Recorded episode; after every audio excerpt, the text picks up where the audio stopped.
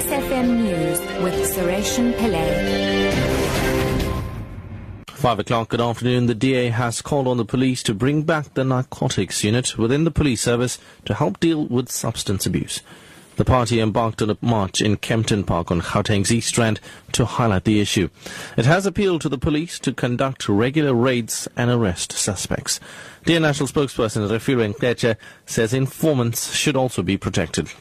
The purpose of this march was to rally the community with the DA to highlight the, the drug situation in Kempton Park, especially because Kempton Park is the area where the international airport is.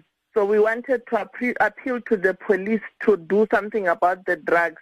Mainly, we've been asking that they bring back the narcotics units within the police force Gauteng Education MEC Panyaza Lesufi says the ruling of the Supreme Court of Appeal in Bloemfontein is a victory transformation and access to education.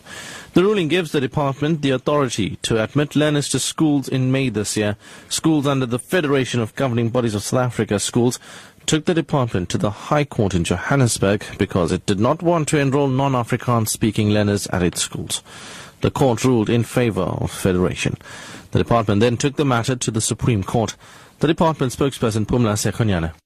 We are quite excited because, as the MEC has always said and maintained, that it should not be where you come from that determines the quality of education you receive, but it should be about the quality of education that you access. For us as a department, this is a victory for access to education. And of course, we commit to working closely with school governing bodies in administering or regulating admissions in all schools.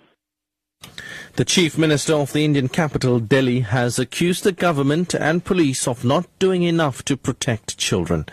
This follows a series of incidents in which young girls have been raped. The BBC's Joanna Jolly reports.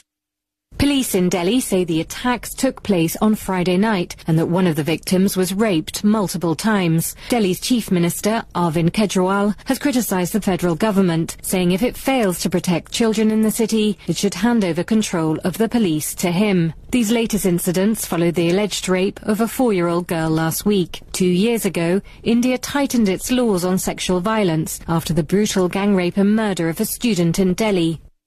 And finally, Playboy Argentina will carry on printing pictures of naked women despite a dictate from high command that the magazine should cover up. Last week, the magazine announced fully naked women would no longer feature in a decision backed by octogenarian founder Hugh Hefner. Playboy chief executive Scott Flanders says the internet has left pornographic magazines outdated and he wants the magazine to change direction. The magazine's website has already banned nudity, partly to gain access to Facebook and Twitter. However, Playboy Argentina are standing firm and have been given the go-ahead by the American headquarters to continue their traditions. Top story at 5 o'clock. The DA has called on the police to bring back the narcotics unit within the police service to help deal with substance abuse. I'm Sureshan Pillay back at 6.